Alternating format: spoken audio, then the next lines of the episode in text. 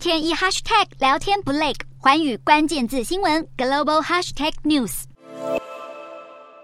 新冠疫情爆发以来，日本执行国境封锁政策，一般外国观光客无法进入。而日本首相岸田文雄终于在二十六号宣布要开放外国客入境。岸田文雄表示，经过五月中试办小型团客入境之后，决定扩大开放外国客入境。日本从六月一号起将会调高单日入境人数上限到两万人，而从六月十号起将开放外国团体旅客入境。日本衡量全球疫情风险之后，将世界各国由高到低分为红、黄、蓝三级，台湾和九十八国同列入蓝色的低风险等级。而六月十号起，台湾旅客随团赴日旅游，只要下机办妥手续之后就可以开始行程。尽管日本已经筹划在六月逐步开放国门，但是有日本学者认为开放得太慢了。彭博资讯指出，日本两年多的国境封锁政策导致旅游业受到重创，估计日本业界损失了一兆八百五十多亿台币的观光收入。相信日本政府将会持续检讨开放的尺度，来提振低迷的旅游业。